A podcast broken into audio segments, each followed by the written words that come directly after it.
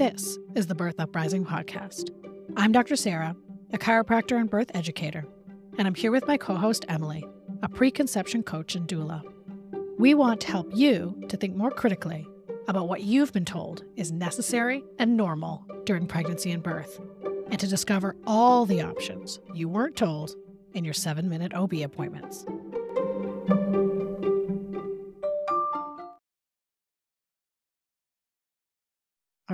We are back. And this week we are going to be hearing my birth stories because last Yay. week we heard yours. Mm-hmm. And there are some important points that we're definitely going to touch on when Yeah. it comes to preparing for your birth, what to expect, how, even if you are the most prepared, things can still go awry depending on your location that you choose and the providers you choose. Uh, but before we get into all of that, Yeah. we are going to catch up on what we've been doing in the last week. So, what have you been up to? Um, well, my Instagram shadow ban is up. That's nice. Mine's not. Yeah. You had to say that you don't like to say birthing person. Um, Um, you say it one time. one time. um, yeah, and you know what? Like, for those of you who follow me and soon will follow me and then shortly might unfollow me, just kidding. Um, I just talk a lot about what's going on in the world right now from uh, my point of view, my opinion on current events. I think we can all have an idea of what I'm talking about. Um, and I got silenced hardcore. It's been five months of literally zero engagement, no one seeing my stories, no one seeing anything. And I don't rely on Instagram for income, which is really nice. However, it's a it is a big part of my outreach in trying to gain new clients and trying to gain like I'm sure you know, like just um reach because you sell product online, I teach classes and I do consultations. Um and again, I don't rely on that, but it's really helpful. And so Mhm. that I got I had nothing, zero for 5 months. Yeah. So insane. Which is insane and so irritating. I've been dealing with a similar thing where it's like, it's up and then it's down. Yeah. And for no particular reason. And then one day it's way up again and then it's way down again. Or even in the same day, like I just took a, a break for five days because someone I know who had this happen to them told me if you take a break entirely for like five days a week, whatever, sometimes it resets itself. And so I was like, you know what? How bad would it be to take a break? And so I took a break. It seemed like it was a little bit better. And then as the day progressed, I was like, nope, same. And then today, same thing. I shared a little bit. I'm I'm over here making a boatload of earrings Mhm. that I'm going to put out on Black Friday. And I was sharing a little bit about, you know, my, my workstation, which is a disaster. And then the fact that I'm making new earrings because people have requested studs over and Oh. over because a lot of people don't Yeah, I don't wear dangly wear earrings. danglies. Right. Like I, I'm at the point where I can wear them now because steel won't rip them out of my ears. But if you have small kids or you're really active and you just don't want to be thinking about it, Yeah. danglies might not be the best thing for you. So I started my process of making studs. So I shared that today and like nobody's seeing it. I didn't see it.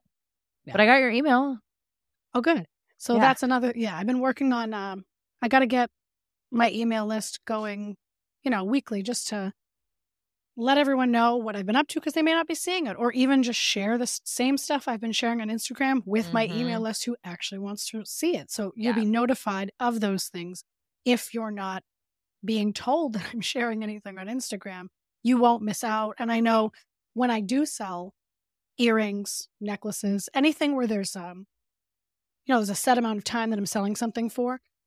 People are excited for it and then they miss it because Instagram tells you what they want to tell you Mm-hmm. when they want to tell you. And so if you were waiting for that to pop up in your feed and you just never saw it, you Yeah. I get messages all the time from people who just didn't see anything and they totally missed out and then they want to know when the next sale will be and I just I hate it when people Sucks. they're interested in something it means something to them and then you know, the algorithm doesn't let them. it's it's very frustrating. Yes. so- Instagram just silencing women. Gotta love it. Seriously, I just want to give you some earrings to commemorate your rainbow baby. I mean, do you know- Huh? Do you know why the shadow ban started for me? no. So I obviously posted a lot about um the thing that happened in 2020. I post a lot Mm, about that. Um yeah, I don't I don't know if we should say those words on here. um we're gonna get one of those banners across. I know do. it's like so dumb. Um, so I posted a lot about that. I got a lot of like not warnings, but just like the flags at the bottom of the page, whatever. Mm. And then when the formula shortage started, I shared about making your own formula with raw milk with the Weston A. Price Mhm. for um recipe. Like I'm just trying to help moms out, and boom, just denied. Instant shadow ban. It was crazy. And then I posted one more thing about the 2020 thing, and I literally posted a video of someone else saying words, and they were like, "This goes against community." I'm like, I didn't say any. I just I posted something from like the World Health Forum. It was a video, and I was like, and I got this warning that was like, "You're in the doghouse for 90 days," and it was Mm. five months, not 90 days.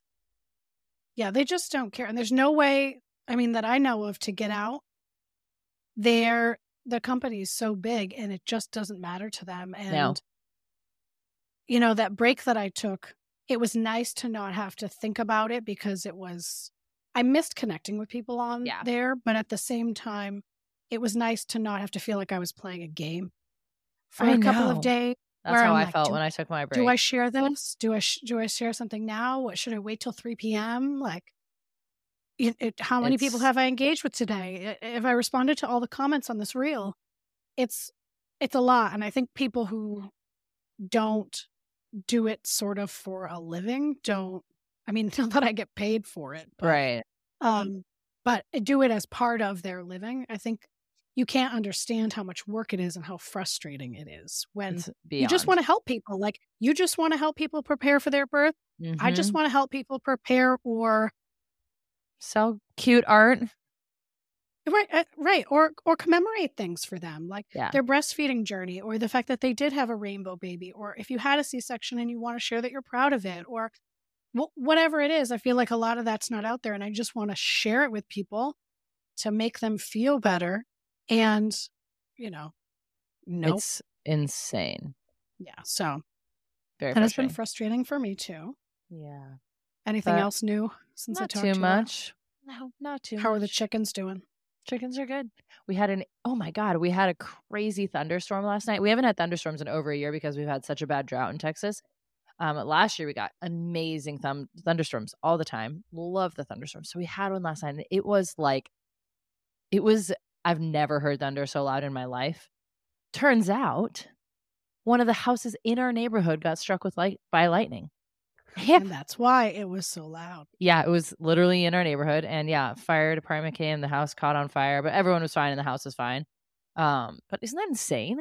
hmm I think And that's we're- happened in my neighborhood too. I don't have evidence of where it hit, Yeah, but there have been times where we had thunderstorms that were the thunder was so loud, like you could hear the crack of the lightning yeah, and the house vibe, feel the house vibrate yes, that's how it was. the thunder, so you know it was like Real in close. the neighborhood.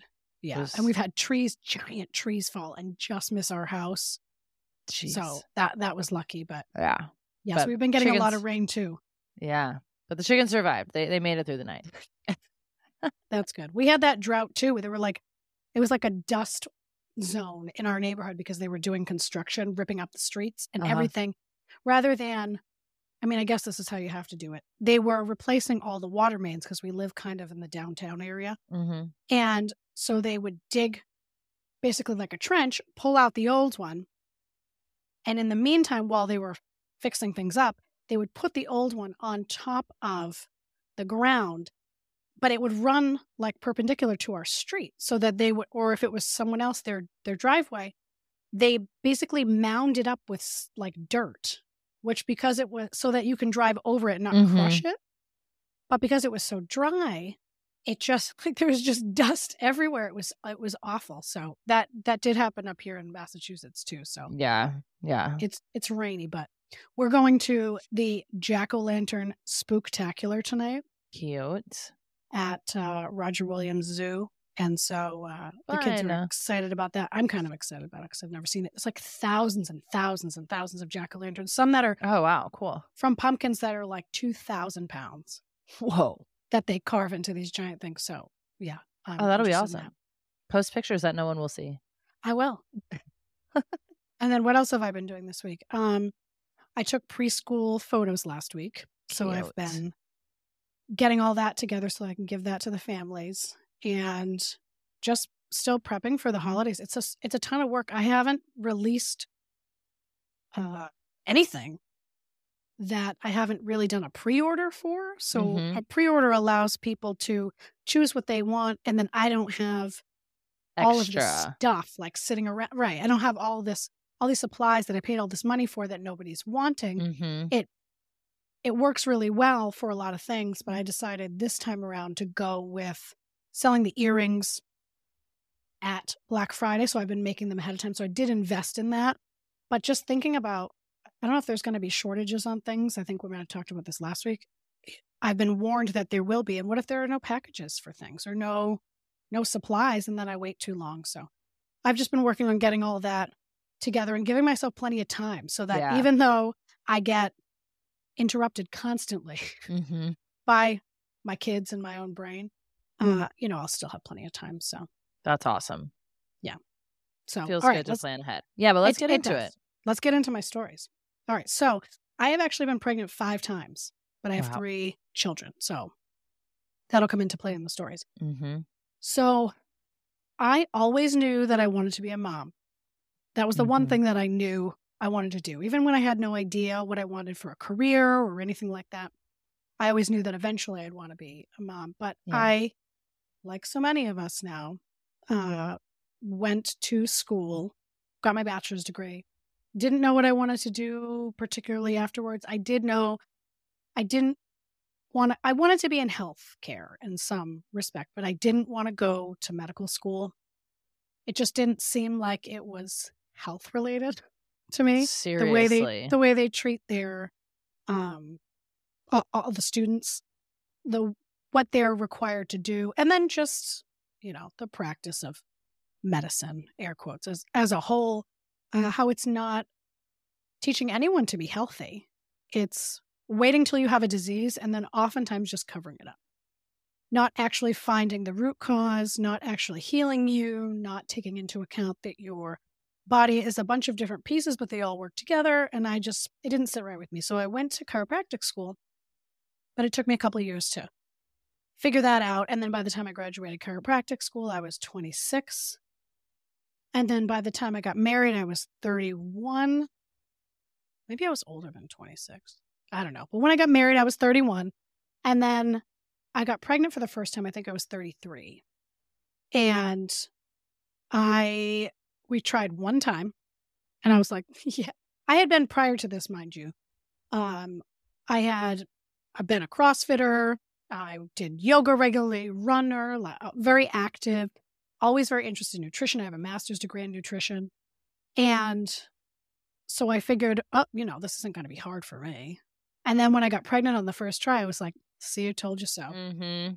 And then I think I was about, I decided to do a home birth and hired a home birth midwife. And I think I was about 10 weeks in. I went to, might have been my first or second appointment. I can't remember. And they tried to find a heartbeat. And with a Doppler at that time, it can be tricky at 10 weeks if you're just using, um, if you're just using a Doppler. Sometimes it's it's easy, sometimes it's not they couldn't find a heartbeat. And so I was like, you know, it concerned me a little bit, but, you know, maybe it's not a big deal. And then the next day I started spotting. And then what had happened was the baby had grown to like six or seven weeks, but then had stopped, but was still in there. It's called a missed miscarriage, if any of Mhm. you know about this. Mm-hmm. And uh, so I think it was about 11 weeks or so by that, I went and had an ultrasound. And the woman who did my ultrasound, I think she was a medical doctor. All she said was, I'm sorry, this isn't a good pregnancy. Oh. Like, like what? Who says that? And so I was like, okay. Like I knew what I was seeing on the screen was not what it should look like at Mhm. 12 weeks or whatever it was. And so I went outside. My husband was there because this was 2015 or something and cried in the car and felt like, you know, why did this happen to me? What do I do? I went to my OBGYN and decided to get uh, Cytotec, which is sometimes given to induce labor, but it's an off label use. And this, that's what this was inducing Mhm. labor so that the the baby would come out and the uh, sac and everything would come out. It's uh, an ulcer drug, but it's given to pregnant women to induce labor, and it's not recommended for that use or No. approved for that use. Nope. But anyway, that's what I took. I knew the risks. My doctor actually did tell me this is an off-label use, which is rare. Usually, Very don't tell you rare. that. And uh, was willing to take it because I was kind of just mentally done. I didn't like the idea of it still being in there. I kind of wanted to get the process over with, and it already had kind of started. So I was like, let's just keep this going. Yeah. And it was really traumatic. I spent the majority of that night. So you, it was a pill you take under your tongue. And then within a couple of hours, you start feeling contractions. So this was my first experience with contractions. Mm-hmm. And I went from the toilet to the bathtub back and forth until everything was over. And there was a lot of blood. And I felt the sac detach and it was weird coming out and, you know, just really sad. And so I wasn't sure after all that happened, you know, would I want to get pregnant again right away or what would I want? And so we did try, but it took, we tried for months and months. That was in October, I believe. And forget how many months went by, like six or or more, and I didn't get pregnant. Probably eight months, maybe. I decided to try IUI, intrauterine insemination. So that's when it used to be called artificial insemination. Yes. So it's where the partner, husband, whoever, they collect a sperm sample. So picture this. This is me going in for my my insemination. And a lot leads up to this, but basically they uh, find a quiet place in your home. If you live close enough, you can do this. And I lived close to the where I was going um, to my OB. And they collect the sample. And then you have to, you know, keep it in like a, a vial, like a urine sample vial, and you have to, they say, put it in a sock. And then like keep it close to your body because you want to keep the sperm warm. You don't want them to get too cold on the on their travels to where they're going. And so then I walk in to the OBGYN's office and I go up to the front desk and I go to check in and it's like this secret. I have this I That have this hilarious. cup this cup of semen in my shirt. And I have to go sit in the waiting with this in my shirt, like looking around, like, does anybody else have a cup of semen in their clothes? And then when they call you, they, they take the sample. And what they do is they spin it down, they separate the seminal fluid from the sperm, and then they, it's not actually a turkey baster, but it's like a long cannula Mhm. kind of thing. because it goes through the cervix, right? I believe so. Yeah, they Yeah. don't tell you what's going on. That would make sense if they yeah, I had think like it. I think they go into the uterus. Yeah, it's very it's very small, so it wasn't like super uncomfortable, but it's really it was weird. So the first time, I don't remember if my husband was there the first time. He was there with me one of the times. And they basically they get you on this table. And you know how a table can tilt up? They can also Mhm. tilt backwards. So they tilt you backwards so you're like upside down, legs in the air. Right? And then they like and then they do the procedure because they want to let gravity assist the sperm. And then Mhm. you get to hang out there for like 20 minutes. So my husband's just sitting in a chair next to me. I'm like nude from the waist down, legs in the air, like, what do you want to talk about? and it was, it's just very strange. So I went Mhm. through that twice, um, which involved some medication. It involved an injection to help me to ovulate. It involved, uh, which you don't have to do all of these steps, but I chose to do some of Yeah. them because I was like, if I'm already, I was already 34. If I want to have multiple children, I don't want to wait forever. So that's basically why I decided to do this. And so then you go in, they do ultrasounds to check and make sure that you're actually going to produce some eggs, if there are follicles in there that are growing. And then they tell you to give you yourself an injection on a certain day. Everything is timed, super romantic. Mhm. they tell you to give yourself an injection on a certain day that helps you release an egg. And then you go in for your insemination, you know, so many hours after that. And so the second time I got pregnant. So with my son, Bo, who's now six. So as you can imagine, I went from home birth, like I trust my body, I'm a chiropractor, this is the way that I do things. I was excited, you know, about this whole process too.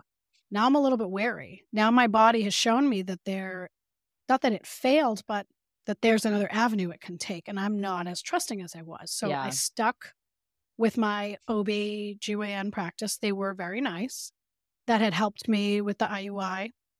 And that meant if I was going to stick with them, that I was going to go to the hospital. Yeah. And so I did the regular OB care. And I remember thinking at that time, which my thinking is much different now, I would leave an appointment, especially in the beginning when they're about four weeks apart, and think like, they just let me go. Like nobody's going to be watching me this Mm-hmm. whole time. Like you're trusting me with this without a supervisor. and I feel like a lot of people probably think that they're not used to a process like that going on in their body and they're not used to not knowing Yeah. and feeling like they want to do the right things, have the right information. And where are they getting that guidance if they're only seeing this person for seven minutes every four weeks? And I do not feel like that. But that that's how I Mhm. felt then. So my pregnancy was fine. Um, except that I failed, air quotes, the uh, gestational diabetes screen. So I knew there were alternatives, but I honestly didn't look into it. I did drink the glucola drink that time, which is the Mm. orange nastiness that has a bunch of junk in it, which is the reason that they give you that is because it's easy for them. It's shelf stable. They don't even have to refrigerate it. It's got the amount of glucose that they want if they watch you drink it. Like there So there's no like room for error Yeah. you know um if you do an alternative it's a pain for them so i did take that drink and there's conflicting information on what a passing score is Mm-hmm. And there's also conflicting information on what you should do prior should you eat should you not eat what should you eat Right. how far in advance so i failed by like three points or something like that and so i said i'm not taking i almost passed out i felt horrible i said i'm it's not just such a weird process. it's just so blows weird. my mind that this is like still the standard of care. Right. Well, if they trusted women a little bit more, Mm. they'd have you just chart what you eat Mm-hmm. And not assume that you're lying. Right. And, you know, they could they could prick your finger or do an A1C if they're doing all this other blood work on you anyway. Like they could figure out what's going on with you in other ways than making you drink this toxic sludge without eating. Usually, it's usually fa- completely Mhm. fasting, or, or that's what most people do anyway. And then you've got all of this sugar with no fiber, no protein, no anything else to balance it out. And how you- how you think people are going to feel? Like I thought I was going to throw up. I thought I was going to pass out. Yeah. And so I, but I did. I didn't. Almost did. Uh, but I did fail. And then I said, I'm not doing that three hour test because the next step, if you haven't been through this yet, is if you fail the one hour glucose screen, fail, they want you to do a three hour one. So that one almost made you pass out and throw up. Let's do one where now you don't eat for three hours and we make you, you haven't eaten anything. We make you, pregnant lady who wants to eat all the time, unless you're sick, sit in a room with no food and we just keep stabbing you for three hours. That, that. Hashtag science. Yeah, I was like, you know what? I'm not doing that. I said I'd be happy to check my my blood sugar, uh, prick my finger. Every day if for the rest of the time. yeah, every day for I said I'll do it for two weeks. I'll chart what I ate, whatever. They sent me to the diabetes center at the hospital, who thought I had diabetes. They sent me there because to get it covered by insurance, that's what they had to do.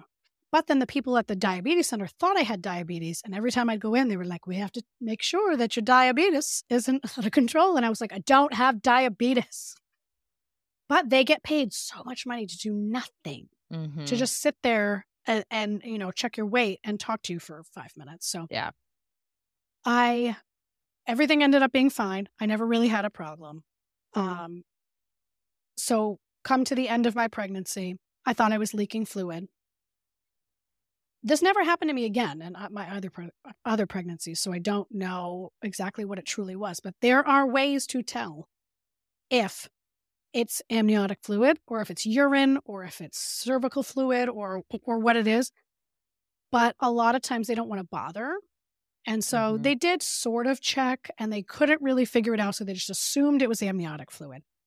And they wanted me to go in uh, for an induction. And I was like, yeah, that didn't happen.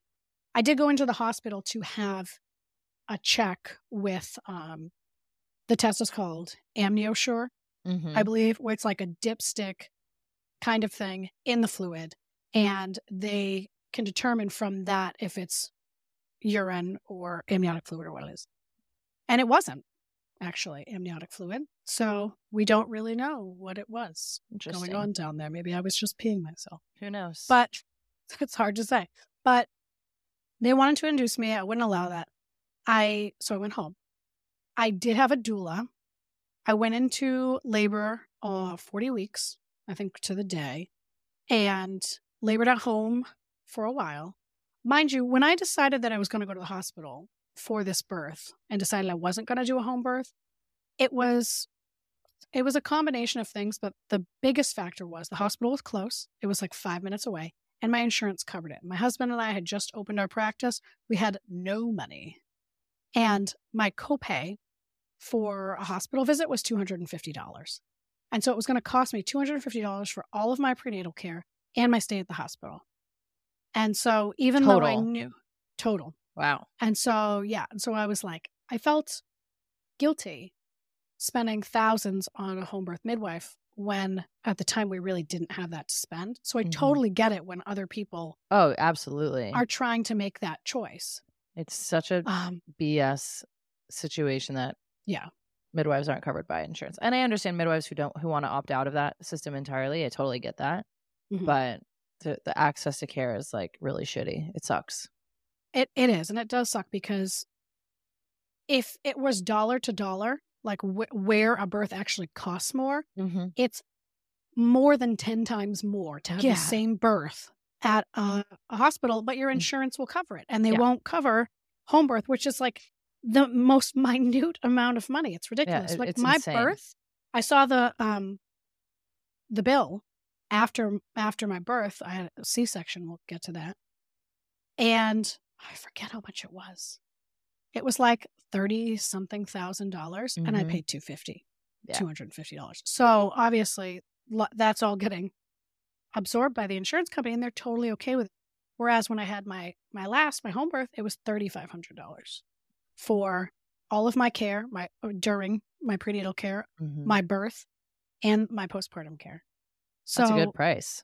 yeah, it is a good price. And the amount of money that would be saved by insurance companies if some of this was covered is astronomical, but you know, that's not on their agenda. No.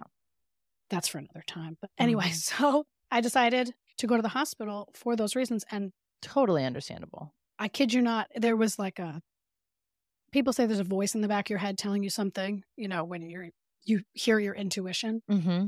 there was literally it was like someone else was saying it if you go to the hospital you'll have a c-section and i was like shut up i'm going and so Mm-hmm. Well because i figured like so many people were probably listening to this so many people i connect with on instagram you're prepared Yeah. you know i was my whole life was trusting my body knowing that this was a normal process um, i did take a childbirth class but it was Mhm. at the hospital because it was covered by my insurance Sure. um, which honestly wasn't that bad because the woman teaching it had taught in the UK for a long time, and so they teach Oh, that's cool. like they, they do things a little bit differently. So yeah. it wasn't as bad, I think, as the typical uh, childbirth class at a hospital. That's good. But I felt like I was really prepared. Everyone else in the class was nervous about giving birth, and I was like, I'm excited to see what my body can do. So I went into it feeling like I'm super prepared. I had like a bag of tricks. I had, uh, I don't even know what was in the bag anymore. It's been so long. I had essential oils. Mm-hmm. I with a diffuser. I had like a massaging vibrator, not a vibrator, but a vibrating massager. I could have brought a vibrator too. Hey, you know, I didn't. I didn't oxytocin. Right. I mean, it can work. Yeah. But I didn't bring one of those. Um, I brought a TENS machine, uh, Nice. which is if you guys don't know what that is. Yeah. So it's TENS stands for transcutaneous electrical nerve stimulation, and basically we use them in our office, our chiropractic office too, but larger versions. a portable version. It has little sticky pads that you put on your back. So you don't put it on your belly when you're in labor. You put it on your back. And what you do is when a contraction's coming on, you slowly turn it up to the point where the top of the contraction is so that you at the height of the contraction is when you're feeling like it's like it's like tingling, like little prickling kind of on your back. Is the idea kind of like counter countering the contraction? The idea is it works on what's called the pain control mm. gate theory of pain, or maybe I messed up those words. Pain gate control. It's a theory. And Cool. and the idea is that you can't feel pain and uh, nerve another nerve stimulation at the same time. So if you're having, I mean, you do still feel it, but it's Yeah. not. It's not the same. It's I had I had a tens machine in my first. I did not like it at all. So I liked it in the beginning. I think it was helpful for me. Um, but eventually I was feeling like maybe I want to try something else. That was Mhm. another problem is That's cool. the uh, hospital that I was at, they had uh, access to nitrous oxide, which Oh, cool. not a lot of places up here do. Mm-hmm. And so I figured that that was like a happy medium for me if I was going to try something to not have other pain relief because it's not something that gets installed in you, basically. Right. It's not, you don't have to have a needle in your back. It's not something that you have to fight to get removed. You breathe the gas in to the height of your contraction, you stop, and then it dissipates. And if you don't Yeah. want to use it anymore, you don't have to. Mm-hmm. So I did decide to use that. But so I went into labor at 40 weeks. I labored at home. My midwife, I mean, my uh, doula came over and I went to the hospital too early. I know I did. Went to the hospital after a few hours, you know, had no idea how it was going to feel or like how much longer it was going to go. And now in hindsight, all three of my babies, I think, were sunny side up Mm. because I had back labor and felt the best like leaning over a countertop and Mhm. long labors, really long labors. Yeah. Um, so I went to the hospital. They check me in. They have to decide if you're in labor. Please, I know if I'm in labor. uh, and I just, I, I did try. I was standing up. I was talking. They had a uh, tub in the room that I could use. I don't know if I could give birth in it, but I was al- allowed to be in it for a bit. And but the jets were broken, and they have these dumb rules about the the temperature. So you can't have it too hot because you're going to bake your baby. But then it was like, this isn't even relaxing because this is too cold. So the jets were broken and it was too cold. And I was the like, tub is getting out of supposed to be thing. body temperature. Yeah, I don't know what their pro. I don't even know if they were checking the temperature, but it was not comfortable. So I got out That's silly. and then eventually decided maybe I want to try the nitrous. But this is where it all goes downhill. They tell you you have to have continuous fetal monitoring, which, if you've talked to either of us or have been paying attention, it was never studied or proved. There was never proven that it actually helps outcomes, and it turns out it doesn't. Mhm. Um, and so I had to be in bed on my back, which is the opposite of how I was comfortable. And so I was just, I was getting back to back to back contractions with no break, just moaning and moaning. And it was, I didn't know, is this bad? Is this normal? No one suggested I move, not even my doula. She didn't even suggest, like, maybe you should get out of that bed. You seem to be doing worse now. Whoa. And I was trying to use the nitrous, but I wasn't breathing it in all the way. I was just moaning into the mask. And then when I did Mm. breathe it in, I didn't like how it made me feel because it made me feel like loopy. Yeah. So that didn't really help. And so, t- you know, they come in, they're like, maybe you should get an epidural. You can rest. I'm like, no, back off. Maybe you should get an IV. You seem like you, you know, you've been, I did throw up some. I did pee on myself some. So they were like, you know, you haven't, we're not letting you drink anything. So you're probably dehydrated. And so I fought them and fought them and fought them. And eventually I agreed to an IV. And then I fought them and fought them and fought them. And eventually I agreed to let them break my water. But I think I had already gotten an epidural by it's kind of Mhm. blurry now. I ended up agreeing to an epidural after multiple times of them saying, we sh- you should get it. You can rest. You can take a nap. And that was true. When I did get it, I thought, wow, this is a miracle, actually. This feels Yeah. a lot better. Yeah. Um, and I did, and I rested for a little bit. And I had been up for days, mind you, prior to this because I had prodromal labor and it would happen during the night. And then I'd like get up for the day after not sleeping. And I was like, and now nothing. So I really hadn't slept well for days. So I agreed to the epidural. I let them break my water. And there was never an emergency. It wasn't like the there were no decels on the monitor. My blood pressure didn't dip or rise. I didn't have an infection. Uh, it was just taking too long.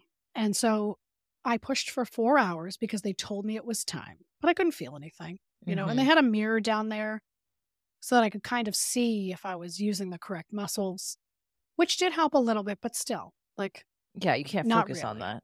not really. And so after four hours, I thought to myself after they had offered a C-section multiple times, if if this seems like it's taking too long and this is you you see this every day, I don't, then I agree. And so I signed off on the paperwork.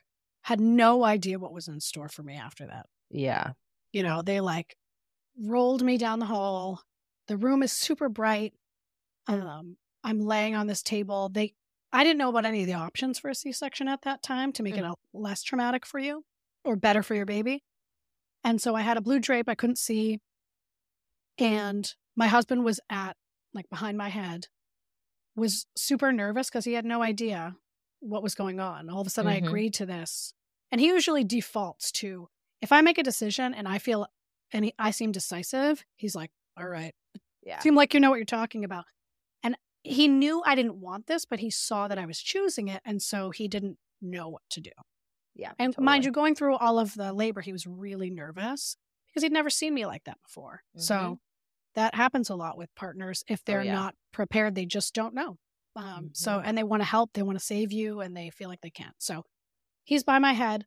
He's got his mask on upside down because he just like in a rush, they put, you know, they give you like Mhm. uh, All surgical garb. Right. You're not, not even really like scrubs, just like that paper gown that they wear. Yeah. But anyway, he gets in that. He's sitting by my head.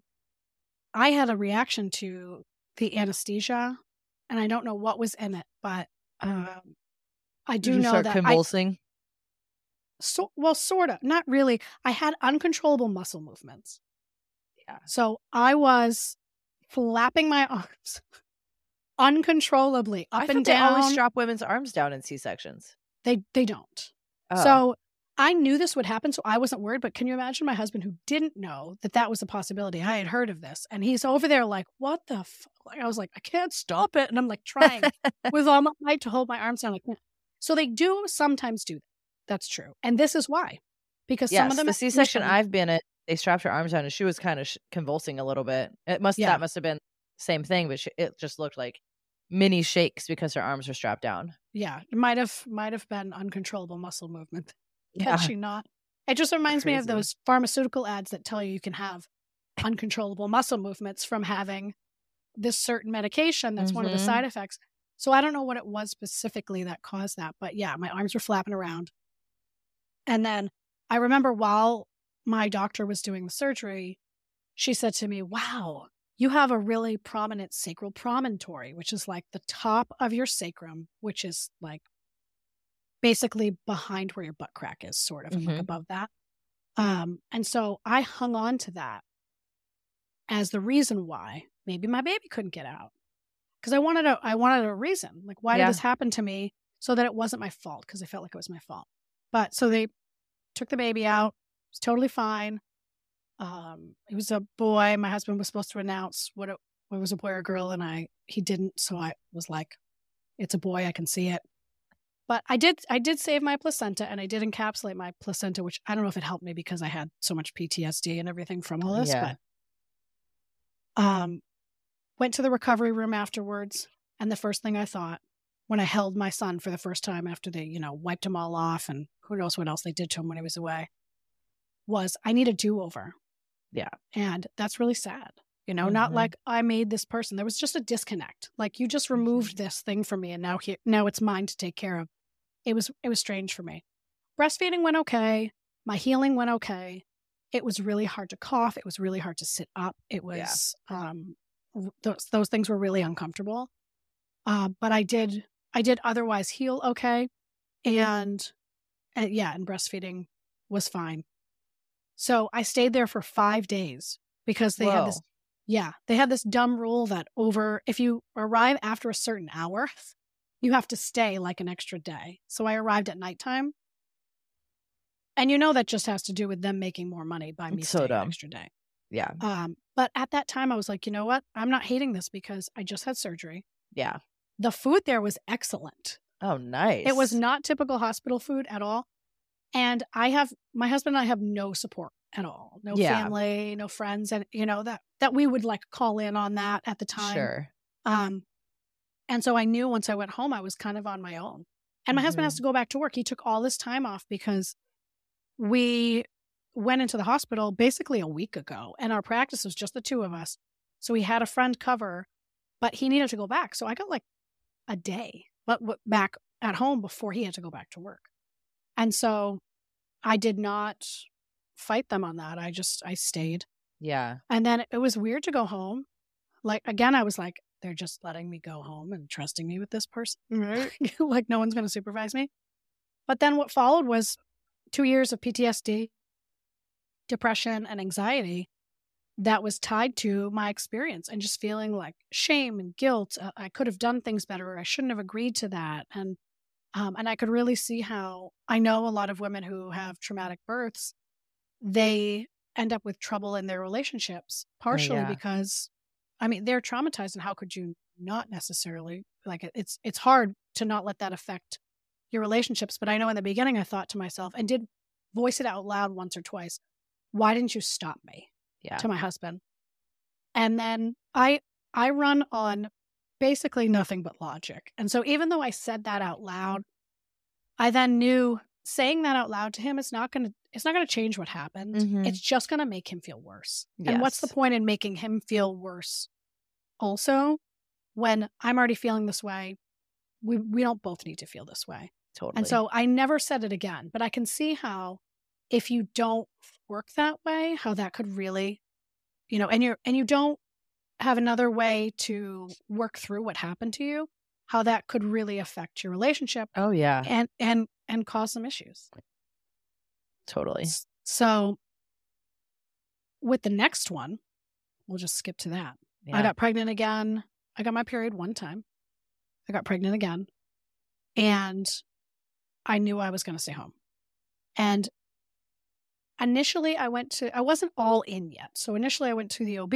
I had uh, ultrasound, you know, an early one that was useless just to confirm I was pregnant, which you could tell if I peed on a stick. And, and I kept with them for a bit, but even at that like eight week appointment, they said, Oh, you had a C section last time. The doctor might want to schedule one if the baby's too big or or Mhm. something like that. So uh, we they had me sign this form for anesthesia at eight weeks. Oh my And they also made me promise that I wouldn't, they made me sign a form that said I wouldn't smoke marijuana. because it had just been legalized here um, like recreationally. And I was like, but you're not going to have me sign a form that says I won't do like opiates or drink alcohol, but you're Yeah, really what? concerned that I'm going to smoke weed. Like, But you'll give me odd. fentanyl in labor? yeah, and that's totally fine. But don't you dare smoke some. So I think I, So I think I signed. I was like, okay. Sure. Um, but I said to them at that appointment, I said, I'm not having another surgery. So that's Mhm. out of the question for me.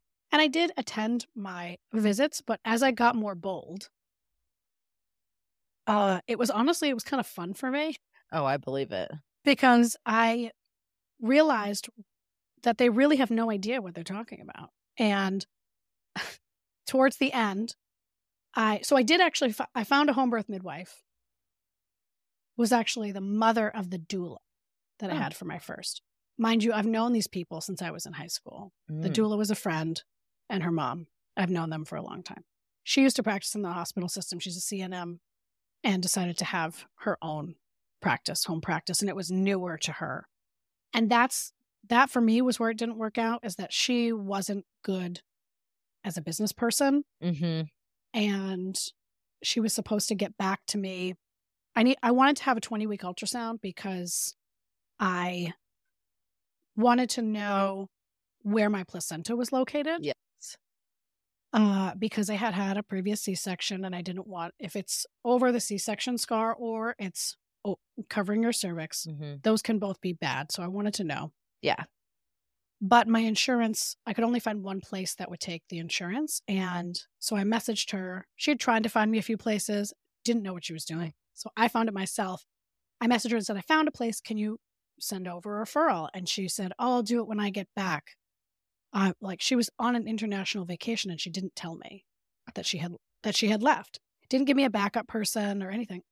And so I was like, Strange. yeah, you just totally forgot about me. I'm not cool with this. So I ended up, she might have been perfect in the birth itself, Mm-hmm.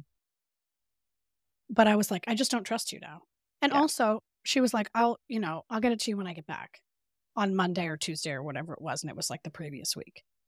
And I just thought about myself as a practitioner. I could never do that to someone. If I was on an No. international vacation and someone I was caring for needed something from me because they were having anxiety about, I didn't know how booked this place was. And it was the one place. And I didn't know if I was going to be able to get in. I would find a Kinko's or something and I would send a fax over, like, or, you know, whatever it is that that, that place accepts. And so I just, it didn't set well with me. So I fired her. And I decided I'm going to do this on my own. I had Love a it. moment where I sat, it was right after that where I fired her and I sat in this chair where I have nursed all of my children. We call it the milk chair. And I just thought to myself, what am I going to do? If I can't find someone, not going back to the hospital. What do I have to do? Deliver this baby myself? And it was like a cartoon where a light bulb goes over your head. And I was mm-hmm. like, why couldn't I do that? And so then I started learning. I found the Free Birth Society, which at that time had a Facebook group, and listened a lot to their podcast and started to do a lot of research on the things that they tell you you have to be afraid of uh, Mhm. in birth, all the emergencies. I love their and- podcast. yeah. And what if something happens? I started learning about all those somethings and how common they really were and what type of people they happen to and how do you prevent them and what do you do if it happens and who can help you if it truly is an emergency and how often is an emergency and how often does that thing go terribly badly as opposed to a little bit badly and so i armed myself with all this info and the more info i had the stronger i felt in my decision to stay home and stay the heck away from anybody in a hospital and so i did stick with ob care though because i was concerned about cps being called on me Sure. so, and that does happen and it's really scary. So I was like, "Eh, if I at least have uh, documented care from someone else, which let's be real, most of your care is them weighing you. You can do that yourself. You peeing in a cup and then putting a dipstick in it, which you can get on Amazon. You, they might do some blood work, which you could go somewhere and get some blood work done if you wanted to do that.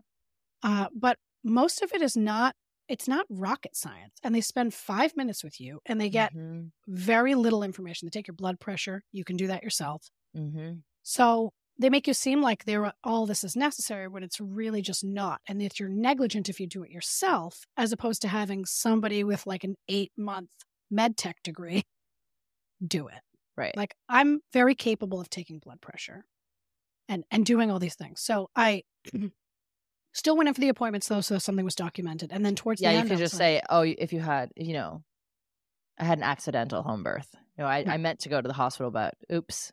Well, and that was my plan. Yeah. So what I ended up doing was I had to cancel an appointment later in the pregnancy. And then I was like, you know what? Why would I go back? Because they're just going to try to force me into something anyway. And I'm just going to fight with them every visit. So I just ghosted. They called me once. Oh, you missed your appointment. Calls back. Called me again. Oh, we're getting so worried about you. I was like, Doris, you don't know who I am. I come in and I, they're like, name, please. I'm like, I've been here 40 times, Doris. So you're really not concerned about me. But then they sent me an email and then they sent me a letter in the actual mail. And I was like, I better go get my notes. So I said I was transferring my care. Didn't say to whom, it was to myself. Got my notes, never went back. And then the birth was, it was just like an everyday event. I went into labor in the morning, 9 a.m., after my husband had left for work. And I was like, oh, it's not a big deal. Took my older son. We went to the grocery store, the pet store. I was laboring there, you know, like as I was walking around, called him and I was like, I think I'm in labor, but I don't think it's going to be soon. So, like, finish out your day and then come home. And so that's what happened. And then I labored um, all night. And what time was he born? He was born at 11 o'clock. Um, I was in the labor following for, day. Yeah. No. Wait, I started at 9 a.m. Right. He was born at. The timing is not adding up for me right now. I labored for a long time. He was born at 11 p.m. Oh, But the 11 more- PM. I I haven't slept in so long, and like Steele won't let me sleep right now. So I'm a so lot of this right might be too. might be a little bit jumbled. I apologize to all of you who are trying to keep track of this. But I was in labor for like 38 hours, whatever that Okay. Okay. whatever that adds up to. It was a long time. It was like almost it was a day and a half or more. And the next so that was on a Friday, on a Saturday. Yes. So on Saturday morning, my older son got taken to a friend's house. He stayed there overnight. And then it was just me and my husband for the rest of the time. I did what my body felt it needed to do. I didn't feel nervous once. I didn't question anything once. I understood the stages that I was in. I it was very intuitive. No one there to tell me not to. I did a lot of movement. Um, and he was born at 11 o'clock that night in the pool Awesome. and had fetal ejection reflex, which is like vomiting. right? Mhm, You talked about last time. mhm. Vo- it feels like vomiting, like when your body's like, I got to get something out. And Your body's, like, revolting. Yeah, so tightly to remove that thing.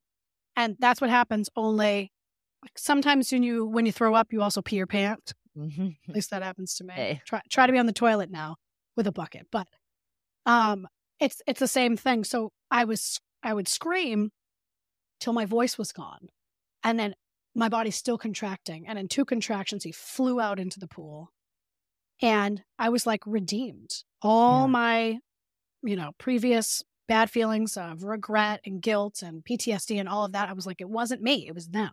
They put me in this box. They did this to me. Mhm, I feel on top of the world, um, and was just so glad that that I had chosen that because it it just felt so great to know that all along it wasn't me.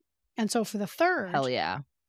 I decided that the only thing I didn't like about that was about free birth was I felt like there was a lot on my shoulders Sure. when it comes to caring for myself and caring for the baby afterwards and just making sure everything's okay. And I just kind of didn't want to have to do that part. I wanted to see what it was like to have somebody else handle that and just Yeah. give birth. And and also the cleanup because the Mhm. pool and all the thing, the towels and everything, it was all on my husband because I obviously am not going to be doing that.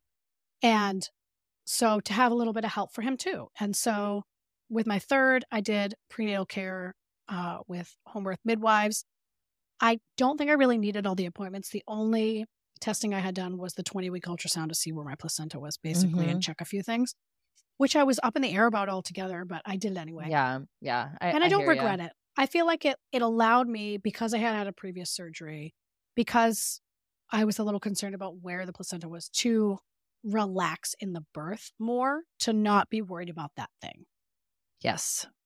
which is why I decided to do it. But I totally Most- get that. mostly our appointments were just uh, talking, getting to know each other, and allowing me to see this other side of prenatal care that Yeah. wasn't the seven minutes, uh, I don't remember your name that I was getting with OB care. It was, you know, really in depth. It was getting to know my family, my preferences Emotional connection. yeah tr- trusting so that when you get to the time where you're in this vulnerable position you don't feel all all that anxiety Threatened. Yeah. right that you may feel if you have strangers there and you get to know these people really well so i went to all my appointments they knew my preferences i didn't have students at that birth uh, which sometimes they want students there because the students need to see births and if you're comfortable with that then they will have them there and i just Yeah. said nah because last time i was all alone basically i want you to be there but not there and so I want you to be my fairy godmother. right can you just if i need something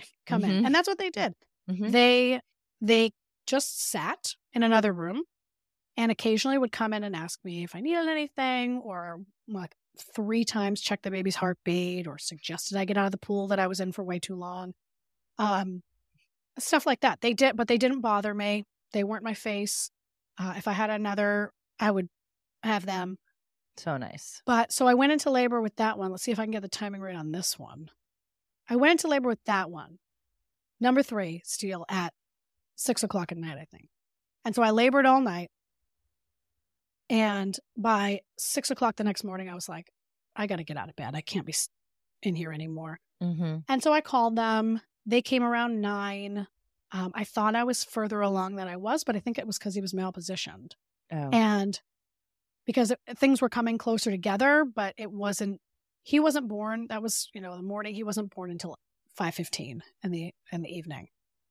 So, so almost a 24 hour labor. Yeah, and so, so it did s- speed up from the previous ones, but Mhm. still pretty Still long. pretty long. So I was in the pool for a really long time. I thought he was coming. I think because my my water was bulging, like you were telling about your Mhm. story. Um, it felt like he was coming a lot sooner than he was, and Yeah. he wasn't. And I stayed in that pool so long, I was like, my hands were white like a body you pull out of the river. At least so I've seen on television. But like something that's been in the water way too long. And so I did get out and and standing helped, hanging on my husband helped to kind of get the baby to you know spin around and get in that right position. Um, laid on my side a little bit, and I did have one cervical check uh, because I was I was right at transition, but uh, where I recognized that with my free birth, I didn't recognize it this time, Mm. and I was at the point where I said I just don't want to do this anymore. And with my free birth, a light bulb went off, and I was like, oh, I'm almost done. Oh, I can do this. But with my third, I just, it, I just didn't even think about it. And so I, I agreed to a cervical check. They said I was about eight centimeters. So I knew I didn't have that far to go. Mhm. And I have no idea what time passed between then and the time that he was born, but I ended up getting back in the tub and like immediately FER kicked in. I think it was three contractions this time, but like the head came out. And it's amazing how in between contractions, even at that stage, you're just like, hey, what's going on? Like, Yeah. you know, I was like, the head was Mhm. out, and my husband's at, at the head of me after I just screamed till I couldn't scream anymore.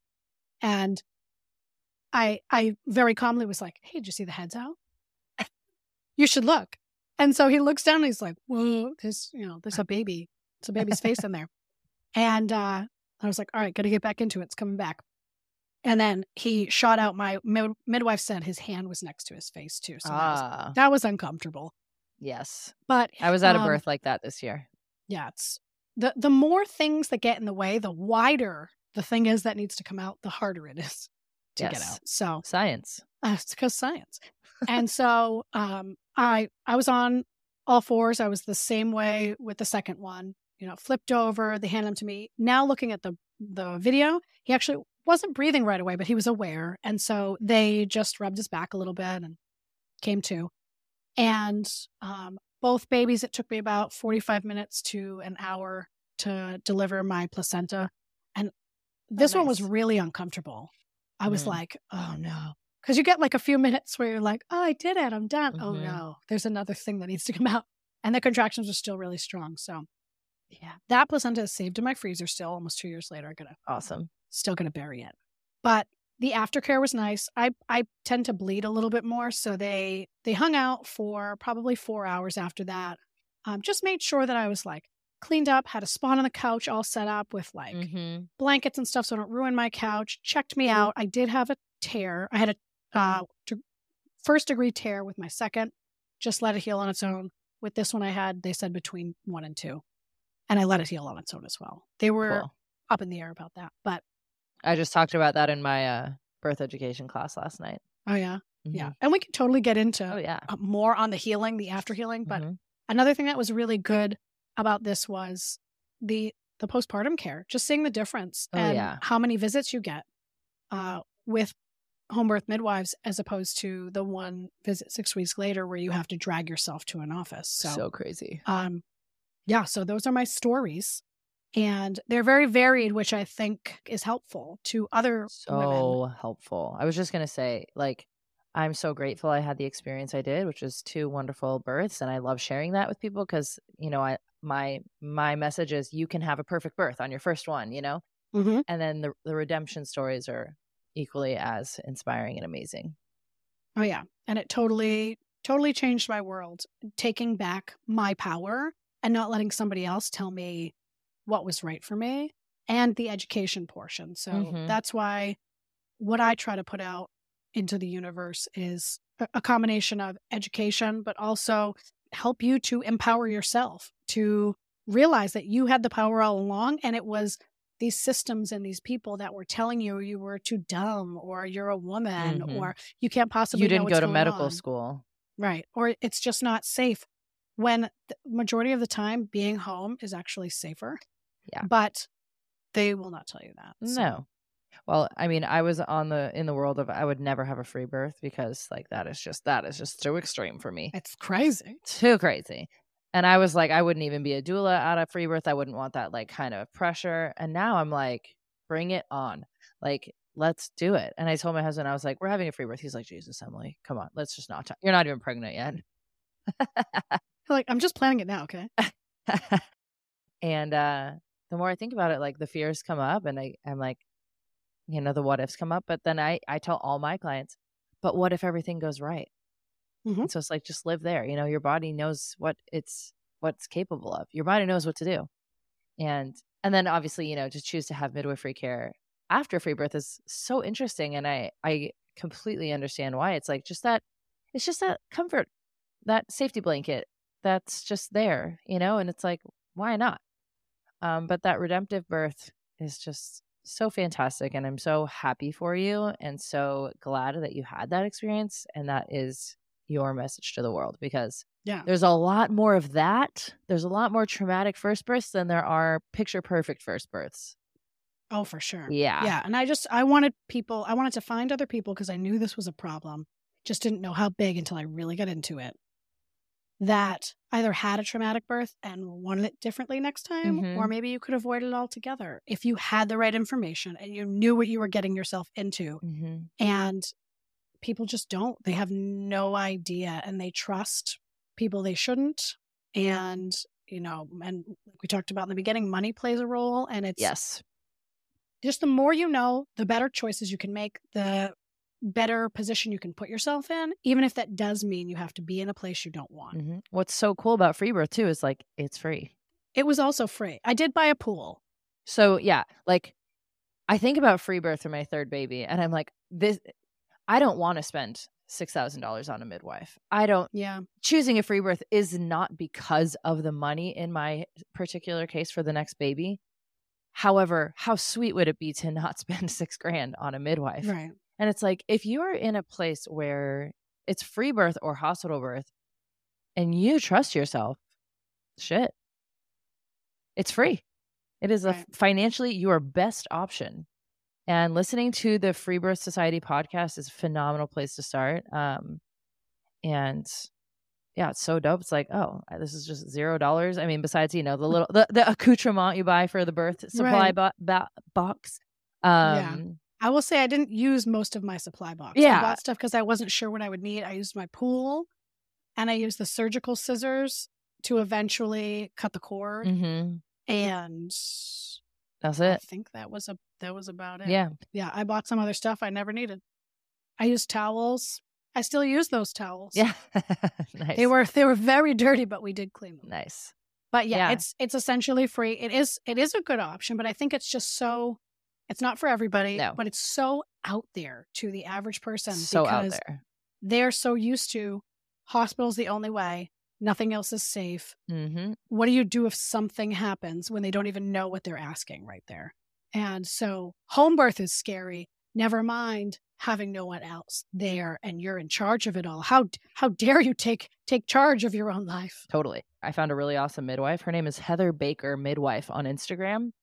Okay. She is a mother of five, and her last four were all free birth um, babies. And she is a free birth consultant. So she does like virtual assisting for like 650 bucks.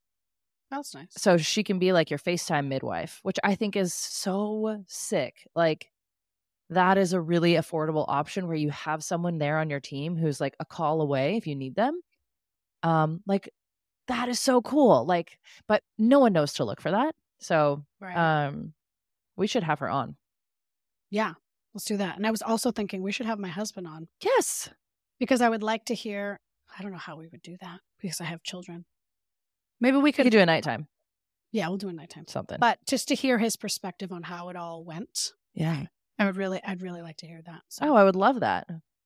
Yeah. Well, thank you for sharing your stories. yes, no problem. Love it. Happy to share. All right. Love it. We will see you next time. See you next week.